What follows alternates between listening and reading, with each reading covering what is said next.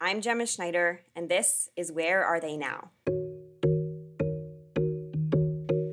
Where Are They Now is a WHRB original series in which I take a deep dive into the insights and experiences of Harvard alumni who have made an impact. They are trailblazers who have touched the world in ways that they could never have planned for, expected, or imagined when they were students. And now, they are eager to tell their unique stories for the benefit of current students and our wider community of listeners out there. This series is made possible by One in a Billion Productions with Mabel Chan, our production partner and sponsor. One in a Billion is a nonprofit educational media company whose mission is to foster Asian voices and deepen cross cultural understanding through podcast and film productions, blogs, and network events. One in a Billion's founder, Mabel Chan, is also a Harvard alum, class of 93 from the Graduate School of Arts and Sciences. She'll be joining us as a regular commentator and co host on the podcast.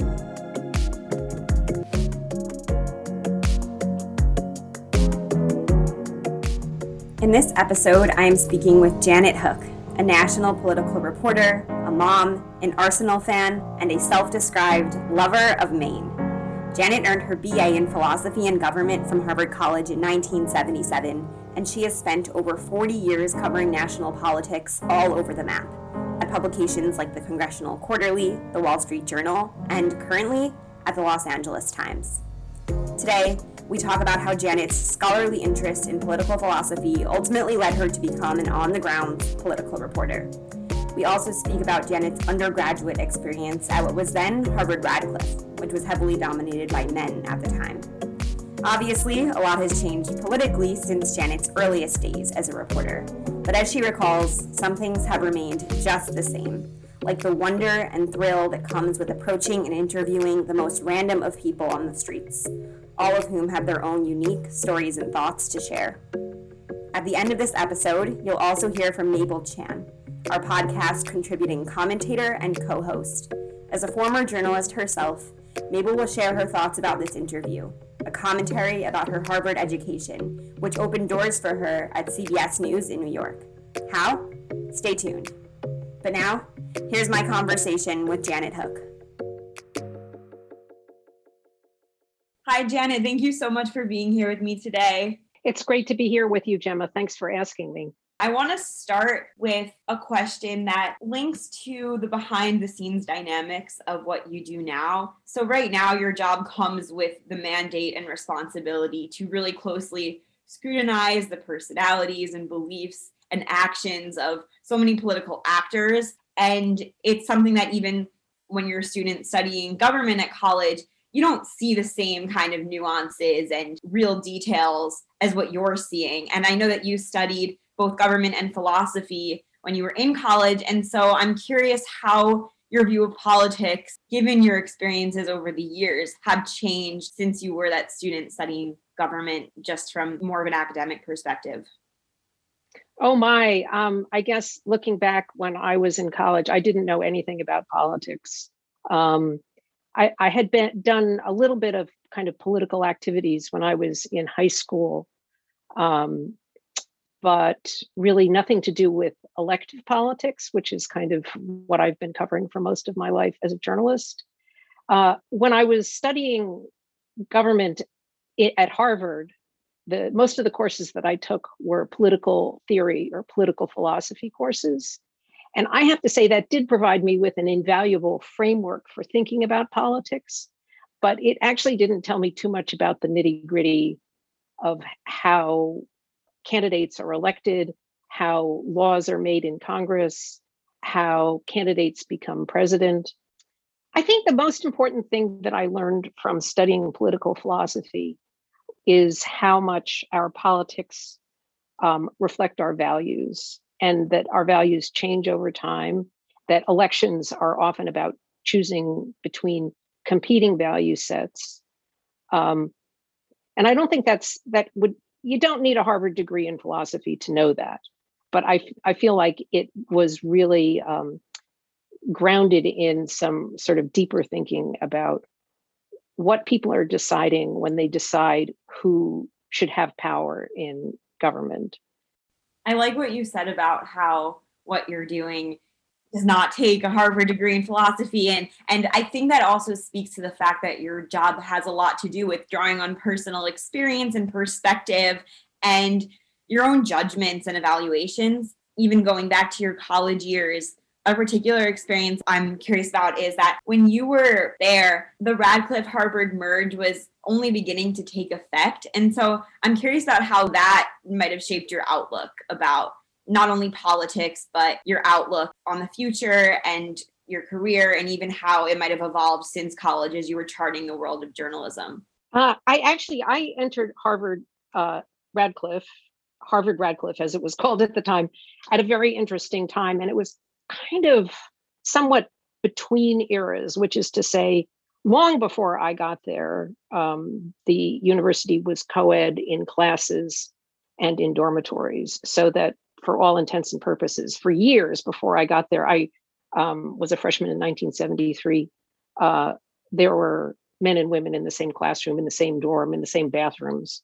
Uh, but the one thing that remained as a the, the last relic of independent identity that Radcliffe had was that it had its own admissions board.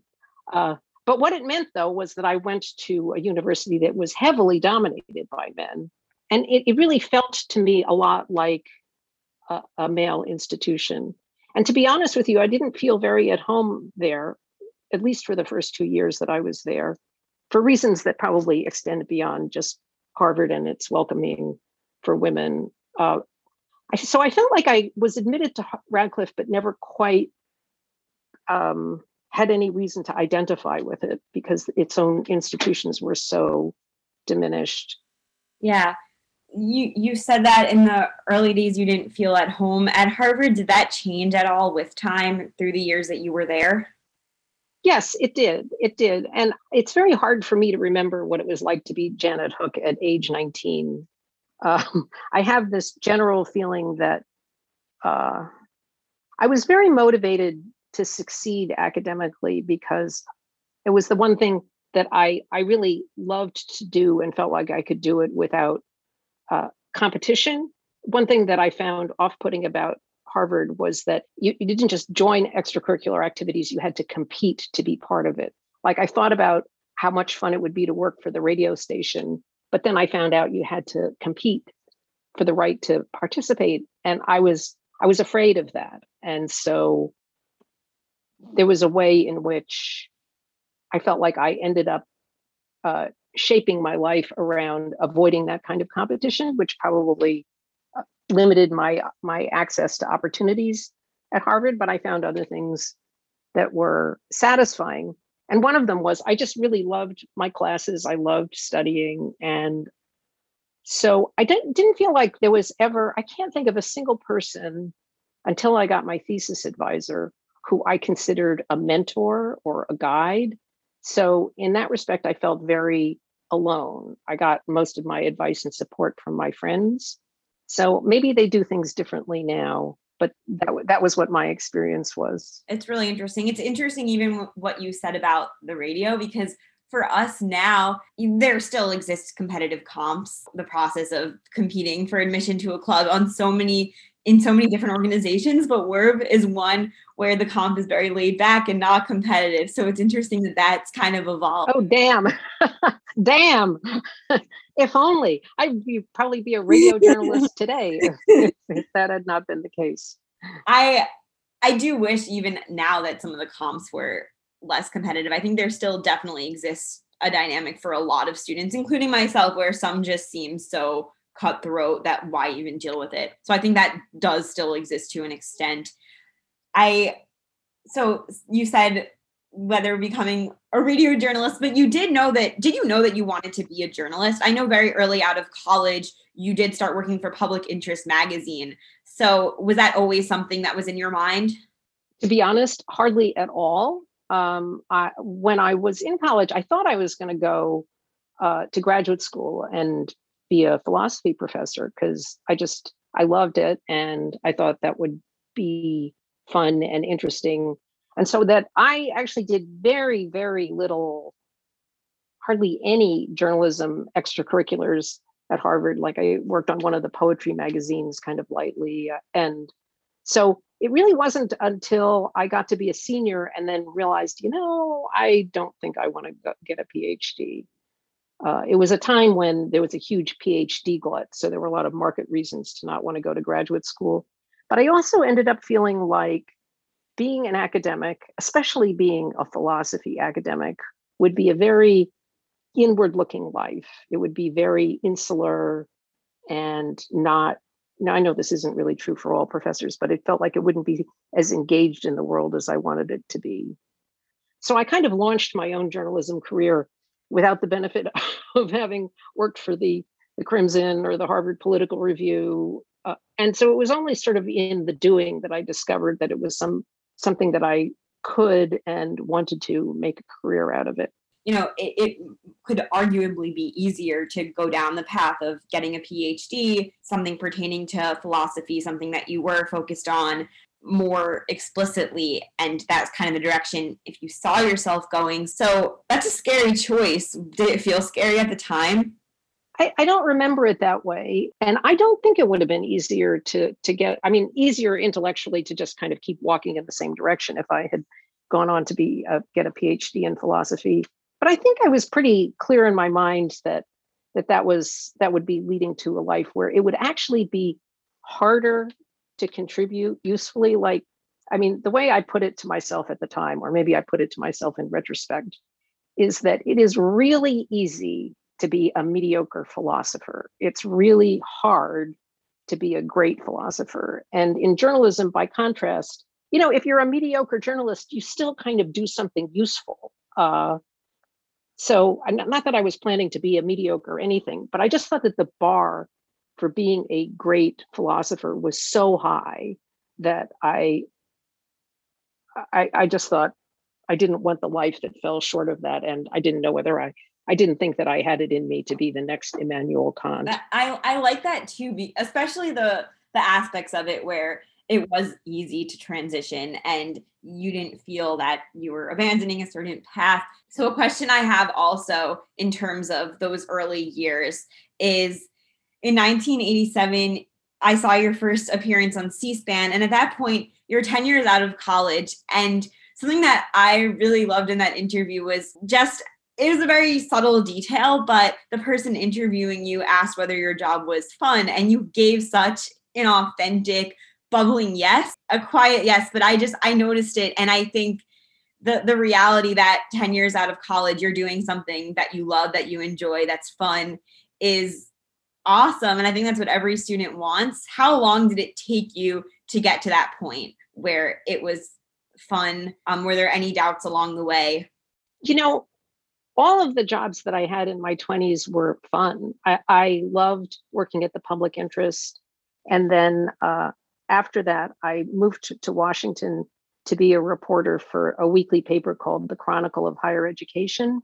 Then, when I went from there to Congressional Quarterly, which is where I worked when you saw me on TV, that also was fun because I really plunged into learning deep about Congress, which ended up being a journalistic specialty of mine for many years. So C SPAN was a great outlet for um, CQ reporters because if you if you read CQ, you're really into Congress, and if you watch C-SPAN, you're really into Congress. So they often asked us to be on as guests, and it was a limited exposure enough that it wasn't as terrifying as if my first uh, television appearance had been on CNN or you know a network TV. It was you know it was just C-SPAN. Not to denigrate it, but you felt like they were people who appreciated the kinds of reporting that a CQ reporter had to offer.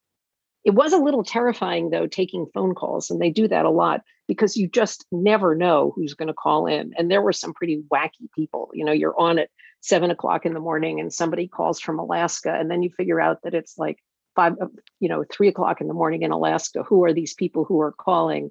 Uh, so it was. It always required a certain uh, agility and dexterity to answer questions that were sometimes kind of wacky. Yeah, I was curious about that. number one, getting in those calls, and number two, you totally don't know what's going to come, whether that's some comment that's hard to respond to or a question that's really challenging. How did you make sure that you were on the ball and ready for all of those? Well, I would always study up on the topic if of the day. Um, but here, I'm going to give you a deep, dark secret, a, a trick of the trade that now that I tell you this, you're going to hear it every time you hear somebody being interviewed. When you want to get a little time to collect your thoughts, you say, the caller asks a really good question. Or if you're if you're on NPR or some other place, you just say, you know, Audie, that's a really good question. And then you kind of pause and you think, anyway. So, I should say right now, that's a really good comment before the other the other thing is I mean, this is a little bit of a dodge, but there's often the case where if you, they ask a question that you don't really know the answer to, you kind of answer an adjacent question. Mm-hmm. As you're doing this over the years, politics has changed so much. Of course, there are also natural patterns and proclivities. What has stood out to you the most, the differences over the years, or how some things just remain the same?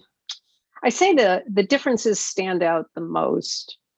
So what's changed that affects me and my ability to do my job, one thing that's changed a lot is the sense that politicians are much more about uh, sticking to a message. Like I feel like it's harder to get beneath the surface talking to politicians than when I first started. And part of it has to do with uh, hostility and suspicion to the, toward the media. And it's especially true among Republicans, but it's also somewhat true among Democrats that they feel like, especially because the outlet for everything they say isn't just, okay, I'm talking to Janet today. Tomorrow, she will put maybe one quote of mine into a, a, newspaper article so that you know you can talk for 20 minutes and expect only one quote to be used so I feel like the cumulative effect has been that I feel like it's it's a lot harder to get people to let down their guard and tell you either what's really going on, you know, anything that's not completely rosy. On the other hand, that is that's what a reporter's job is is to to find ways around around the walls, over the walls, through the walls that people put up when you talk to them. To be honest though, even to this day, it just totally amazes me and it is the the great gift of the profession of journalism. Like i think of a press pass as a license to talk to total strangers wherever you are. All you have to do is say hi i'm janet hook from the la times. What brings you here? You're at a political rally. Or i'm janet hook with the la times. I'm really interested in what this town is like. Can you tell me? And total strangers talk to you it's just it's astonishing. I don't know whether I would if a if a reporter approached me, but the the world's the country is just filled with people who like to tell stories, and I'm I'm there to hear them. And uh, so that's something I love, and it's something that has never changed. Politics. I mean, it's a, a cliche now, though, to say that politics are more polarized, so that there's a way in which the political dynamics of Congress and campaigns is it's definitely different. Is it less interesting? I don't know if it's less interesting, but it's definitely different. And I know this is something that also dates back to when you have discussed interviewing techniques, just going up to someone and saying, What brings you here today, and how much you can get out of a person from that. What is maybe the most surprising thing that's ever come out of one of those questions? Oh boy, most surprising thing. Well, I, I, it's like impossible to answer that question directly. Or no, I should say that's a very good question. let me let me think about that. Um, I, I I had a great. This isn't surprising, but this is the kind of thing that you can get that's really helpful. Is that I went up to a woman at an event. I was writing a story about the um, the Boston mayor's race just a couple months ago, because I got interested in it because I was working on a story about women of color in politics. And somebody pointed out to me, she's, hey, have you noticed that all of the leading candidates in the Boston mayor's race are are women of color? And I said, what? Boston? And it was just like such a, a shock. It was so different from the Boston that I knew when I lived in Cambridge, where, you know, Irish white men ruled everything. so anyway, so I was at an event with the the acting mayor, and I went up to this woman, and I said, "What brings you here?" And she looked so engaged and participating, and she said, "Oh, my mother." so she she introduces me to her mother, and she was there only because her mother dragged her along. But her mother just turned out to be totally fascinating, and it's a good thing if I hadn't asked her what brings you here I would have just asked her questions and she would have answered them and it would have been kind of boring. But when I asked, What brings you here? and she introduced me to her mother, it was just like it opened a whole different door. When you interviewed recently, you interviewed Congresswoman Karen Bass and you mentioned how there was no white man in, in the mayoral race. Uh, was that at all, that question at all inspired by that instance? Yes, actually, I did that interview with Karen Bass in connection with that story. They so this is this is a new thing that when you do a story that they always like to have visual components, and so they I did an interview with her and talked to her about the broader issues about uh, women of color in politics. So they, they were connected. That's cool. And have you enjoy taking on that focus now especially with Kamala as VP and what the kind of the the new opportunities in politics because back when you started there was definitely not as much of that. So as you're watching these changes has that been hardening for you? How has that been for you on both a, professional level as well as a personal level? Oh it's really thrilling. I mean and it is probably one of the the two or three biggest changes in politics since I started covering it. And to be honest with you, that is exactly why I loved writing that Boston story. So, a lot of change in politics happens gradually, and sometimes you just have to step back and say, okay, so every year there have been a few more women in Congress, a few more women of color, but like at a certain tipping point, the Democratic caucus in the House became majority people of color. And, and that's a big deal and you see more and more Democratic women elected. And in 2018, when a record number of women were elected to the House, they were almost all Democrats, and the number of Republican women in the House went down to a near record low. So what you see there is two things. One is just, you know, the expanding opportunity for women in politics, but how almost exclusively it is on the Democratic side. And that's that's another big change that's going on is how much the two parties are being sorted by gender and uh, generation. It's possible that the backlash against Trump, anger at these past four years have excited something within people and galvanized them and could have caused changes that are actually going to be positive moving forward in terms of diversity in office. So, something that I'm wondering is whether you think that to be true. That's my first question.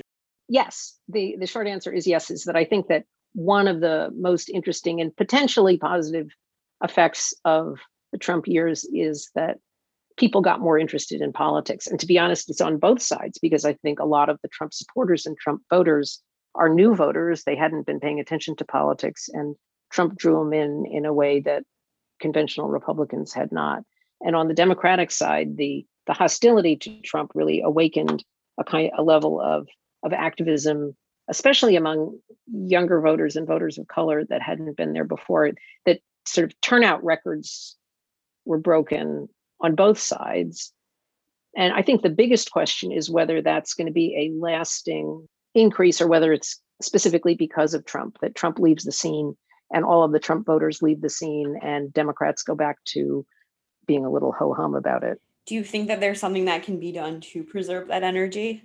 Well, um, the Democratic Party is trying. I think there are a lot of outside the party groups that are trying to hold on to the energy, progressive groups um, trying to keep people active and engaged. I think it's it's going to be hard, especially in a midterm when turnout always drops off. And Trump is obviously trying to keep his base engaged because he's not leaving the scene. I think that it's more likely that he will succeed in keeping his voters engaged because uh, the, the dynamic in midterms and part of the reason why historically the, the president's party loses in midterms is that the out party is usually a whole lot madder and more motivated. And you definitely see that going on now. Yeah. So the backlash can kind of work on both sides. Right. So I know that you've done a study group at Harvard. Um, you did this throughout the year last year. A question that I have is as you're analyzing the events that unfolded after the Trump presidency and as you're working with students, what are your hopes moving forward for student engagement in politics based on some of the experiences that you've had? Well, I really hope that the level of political engagement among younger voters stays high. And I do have some anxiety about that remaining the same. I mean, I do feel like everything that happened over the last four years was driven by Trump. And if he stays, if if he's not so prominent on the scene, I think people also were a, kind of a little exhausted by politics after two such incredibly three incredibly intense elections. And I just think that apathy creates a a political vacuum that get fills gets filled by people who you know shouldn't be speaking for all of us so that that's my my greatest hope. I'm a little anxious about it being fulfilled but you never know. I'm a little bit optimistic. So i think another final question that i have is what your advice for students would be to preserve that energy that involvement that engagement. What steps would you offer? And also what mindsets would you hope that students hold on to? Well i hope that students can hold on to the mindset of you can make a difference. There are all these elections that have happened that are we're down to such a small number of votes that everybody should really just bag that idea that my vote doesn't count. And and you know, I didn't mean to sound quite so pessimistic about what what's happening next because actually the Harvard um, Institute of Politics poll that came out this spring while I was still there was so filled with hope about students being um, engaged, more engaged than ever, and hopeful about the future. So far, far be it from me, surly baby boomer, to kind of try to throw cold water on that. So uh, I, I am hopeful when I think about that kind of thing. Well, no, I think that it's always important to have caution and skepticism. And I think that's such a great way to close. Um, and also the advice for holding on to it, because I think that if we don't have a little bit of skepticism and caution, then there's more of a risk that that positive energy will go away. And if we're attuned to making sure it's preserved, that's how it will be preserved. So I think ending with that note of optimism as well as hope for the future and ways to preserve it is perfect. And I'm so happy that we got to have this conversation and that you were able to join me today. Thank you so much. Oh, it was my pleasure, Gemma. Thank you so much. I really enjoyed talking to you.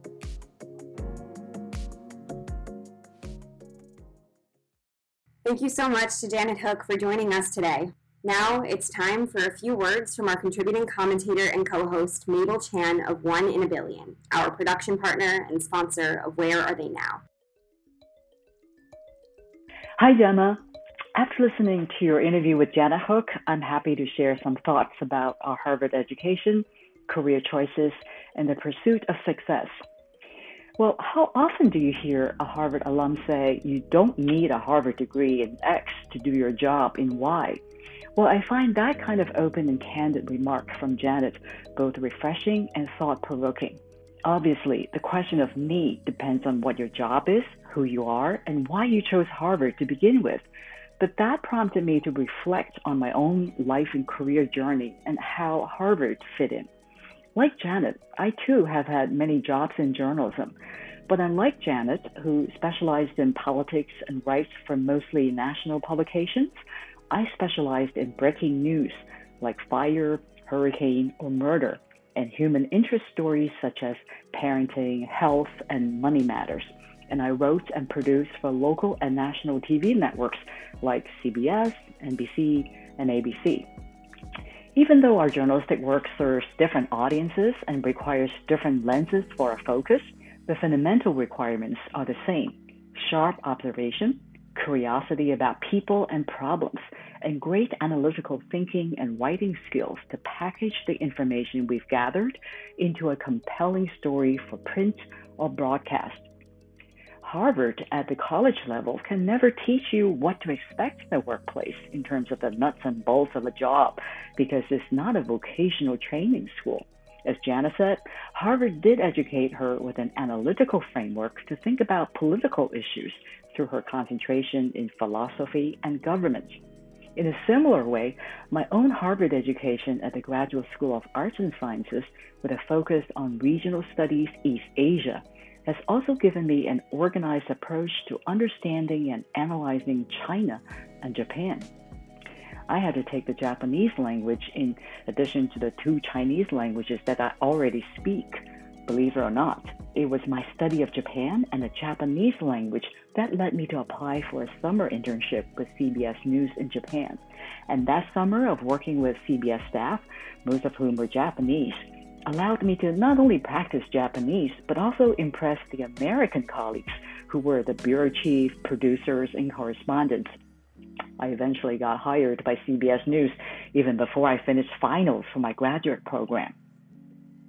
As a first generation Asian immigrant in America, I've always felt self conscious that English is not my native tongue and that I may be seen as a perpetual foreigner here but my Harvard education has helped me develop the intellectual firepower and personal confidence that I needed to pursue what's possible in America, this land of the free and home of the brave.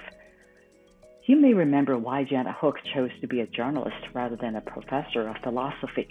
For her, it was not only a career choice, but also a lifestyle choice. She did not want an inward looking, insular life. She wanted to engage the world in a way that guaranteed her contributions would be useful. Well, I feel the same way. I'm no longer a full time journalist, but I'm passionate about storytelling and mentoring. Through my own media nonprofit, One in a Billion Productions, I want to build a culture conscious society where our differences in age, race, cultural, or gender identities invite curiosity in conversations, not hate or bias. What is your idea of your contributions to the world? Send me your thoughts. I love feedback. This has been Where Are They Now? Produced by myself, Gemma Schneider at WHRB News in Cambridge, in collaboration with One in a Billion Productions with Mabel Chan. The music for our show was created by Dash Chin of WHRB News. You can also learn more about our podcast partner and sponsor, One in a Billion Productions, by checking out oneinaBillionVoices.org or Mabel's podcast, One in a Billion, an interview show about Asian culture and society, one person at a time, on Apple iTunes, PRX, or SoundCloud. Thank you again for listening to this week's episode of Where Are They Now? Tune in for another episode of Where Are They Now on WHRB 95.3 FM at the same time next week, same place.